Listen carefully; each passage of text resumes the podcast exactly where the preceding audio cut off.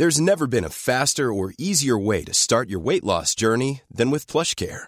PlushCare accepts most insurance plans and gives you online access to board-certified physicians who can prescribe FDA-approved weight loss medications like Wegovy and Zepbound for those who qualify. Take charge of your health and speak with a board-certified physician about a weight loss plan that's right for you. Get started today at plushcare.com slash weight loss. That's plushcare.com slash weight loss. plushcare.com slash weight loss. Welcome back to Kiwi Birth Tales, and thank you for joining me on this bonus episode brought to you by Your Birth Project, Your Birth Bestie. I am Jordan. I'm the host of the Kiwi Birth Tales podcast. I'm a mum of two. I've got two beautiful boys, Jai, who's four, and Ali, who is two. And I also have a business baby, which is Your Birth Project. And Your Birth Project is the online hypnobirthing course you need in your life if you're pregnant to help you create your best birth. It is not just a hypnobirthing course, it is everything birth education, and it is going to help you prepare for your best birth. There are no hippy dippy hypnobirthing techniques in the course. You will not be hypnotized, but you will have all of the techniques that you need to create your best birth, whatever that means to you. So make sure you go and check out your birth project. You can find it on Instagram at Your Birth Project or www.yourbirthproject.com. Okay, today's episode, I am coming to you with a bonus episode about birth goals. And the reason why I'm talking about this is because I've seen so many like videos across TikTok and Instagram lately about births that didn't go to plan or like comments about births that didn't go to plan or having a birth plan and feeling like you've failed or having a birth plan that didn't work out. And I also hear the narrative through the podcast a lot as well. Like I might have a mum who says, "Yeah, my birth plan was to um, be in the water at the birth centre, and then nothing went to plan. Everything went wrong. I ended up in hospital with an epidural, and I have birth trauma as a result. This is the common storyline or the common narrative that I hear through talking with mums on social media or through the podcast is that you have a birth plan, you have this like ideal goal in your mind of how you want things to go, and then whatever happens in your labor and birth, you might achieve that birth plan and you might feel really good about it after, which is obviously the best and most amazing outcome. Or things might happen in your labor and birth that you didn't expect or you didn't know about, and all of a sudden things change and divert from the plan that you had created. And all of a sudden things feel a bit like they're spiraling, or like you're out of control, or you don't know what is happening, or you don't know how to get back on track and then as a result, you birth your baby in whatever way ends up happening. And then afterwards, you have a sense of birth trauma related to that. Now, I'm not dismissing the birth trauma. I'm absolutely not dismissing the birth trauma. That is a very, very real occurrence, a very real way to feel post birth, particularly if you were feeling out of control. But I think birth trauma is a different topic for another day. But it is why I think we need to reframe the way that we talk about birth plans, the way that we talk about planning for our birth. You can absolutely have a dream or ideal birth in mind. I'm not suggesting that that is not okay. What I am suggesting is that we reframe how we think about it. So we're thinking more about what our goals for our birth are rather than what our plan for birth is, because more than likely something in that plan is not going to happen, and then you feel like you've failed or you feel like you didn't get it right or you've done something wrong. So if you don't achieve the plan, you failed. And I just hate that. I hate that narrative and I hate that that makes us feel that way. So in the Your Birth Project course, we talk about birth goals and there's a specific birth goals planning part of the course. And it's towards the end. So once you've watched the um, course, it's right at the end so that you've got all of the knowledge that you need to have a really good think about your birth goals. The birth goals are also included in the Your Birth Project journal, so it's got like a physical birth goals section that relates to the course, and you can write it all out that way as well. Today, I am actually going to talk you through the birth goals template of how you would be working it out if you're working through the journal or in the course, because I think it's important that you've got this knowledge on hand so that you can stop thinking about your birth as a birth plan and think about it more as birth goals. So, the focus for our birth goals is how do you want to feel? How do you want to feel through your labor, through your birth, and postpartum when you're reflecting on your birth, or straight after when you've got your baby in your arms? So, what we'll work through is the different stages of birth. So, stage one, stage two, transition, actually giving birth, and then after birth, because I think it's actually important to think about all of the different uh, stages and how you want to feel, where you want to be, who you want around, all of those different things. So, in the initial stages of labor, you'll work through where do you want to be, who do you want to have around, what do you want the environment to feel like, what's important to you from a support perspective, what language do you want used, all of those types of things. So, have a good think about in the early labor stage how do you want that to play out? Where do you want to be? How do you want to feel? Then you get into active labor, and you might be feeling things are a lot more intense than they were in early labor. So, how do you want to feel? Where do you want to be? What should the environment be like?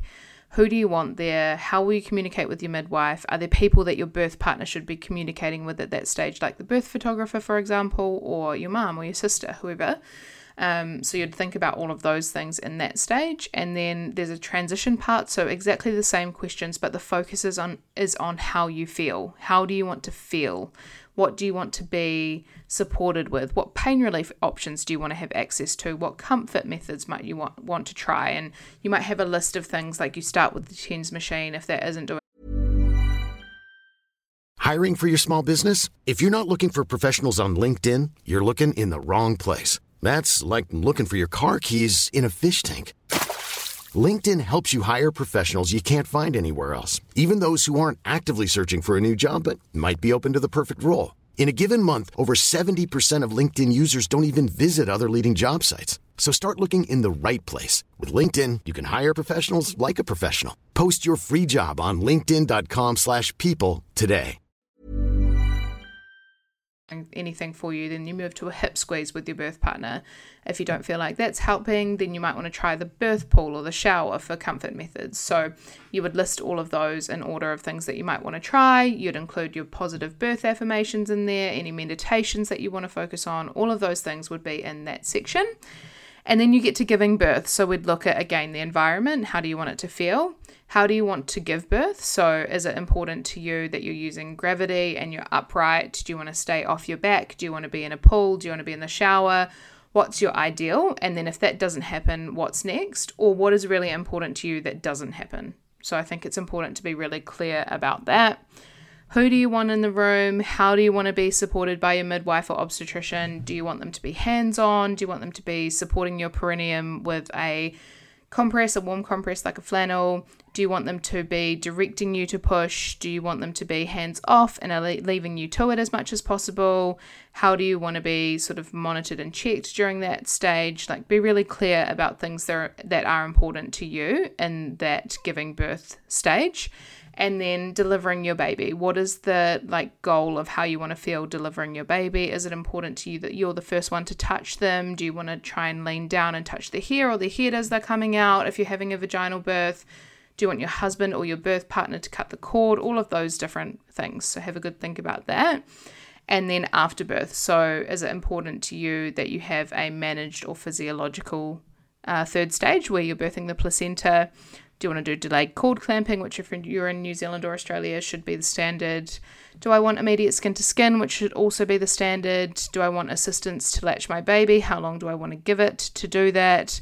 What else is important to me at that time? So all focused on how you're feeling, not so much on the exact outcome of birth, but how you want to feel during that time, what language you want used, who you want in the room, what you want the environment to be like, what music you want on, all of those different things. So in, in in essence, you're still planning for birth, right? Like you're still planning all of these things that you would love to happen in your birth, but you're focused on the goal of how you feel, the goal of how you feel delivering or giving birth to your baby. So those would be my key tips when it comes to birth planning. I think we need to get rid of birth planning in the sense of this is my one plan for birth and that is how I want my birth to go instead replacing it with birth goals. This is how I want to feel. This is my goal for birth. These are my goals for birth. And I really encourage you, there's another part in the birth goals section of your birth project to look at things like C sections, even if they're not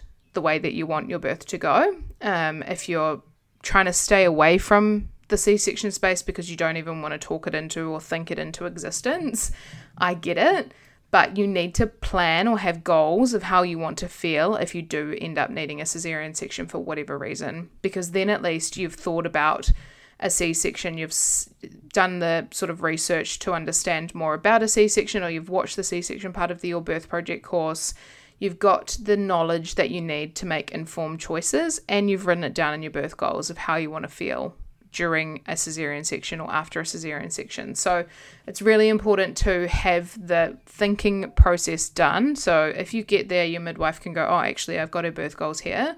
This is how she wants to feel during this cesarean section. Those would be my key tips for birth goals. If you want more information, make sure you head to the Your Birth Project course. There is so many exciting things coming for Your Birth Project in 2024 including in January, hopefully late Jan, the launch of the Your Birth Project app, which will initially be available to iOS users, so iPhone users. Um, you'll be able to download it on your iPad as well, and you will be able to access everything in the Your Birth Project course through the app. There's a website refresh coming, so if you're watching it through um, the website like you do currently. Everything will look and feel really different in there and it will be super user friendly, which I'm so excited for. Like, I feel like it's great now. It's going to be amazing in Jan. Coming with that will also be a price increase. So, if you want to get into the course at the current price and still get all of the new content, then you need to be in before the end of Jan. And there's also a really exciting membership subscription option coming for your birth project, which is not just birth focused, but it is pregnancy, birth, postpartum, and parenting. It's going to be a monthly subscription, and I can't wait to bring it to you. But for now, I will leave you with this Birth Goals episode. It's a tiny snippet of the Your Birth Project course. I'd love to know if you want to hear more of these. Make sure you send me a message on the topic you want me to focus on next. Otherwise, I will be back very, very soon with a birth story episode, so stay tuned. Hi, I'm Daniel, founder of Pretty Litter. Cats and cat owners deserve better than any old fashioned litter. That's why I teamed up with scientists and veterinarians to create Pretty Litter. Its innovative crystal formula has superior odor control and weighs up to 80% less than clay litter. Pretty Litter even monitors health by changing colors to help detect early signs of potential illness. It's the world's smartest kitty litter. Go to prettylitter.com and use code ACAST for 20% off your first order and a free cat toy. Terms and conditions apply. See site for details.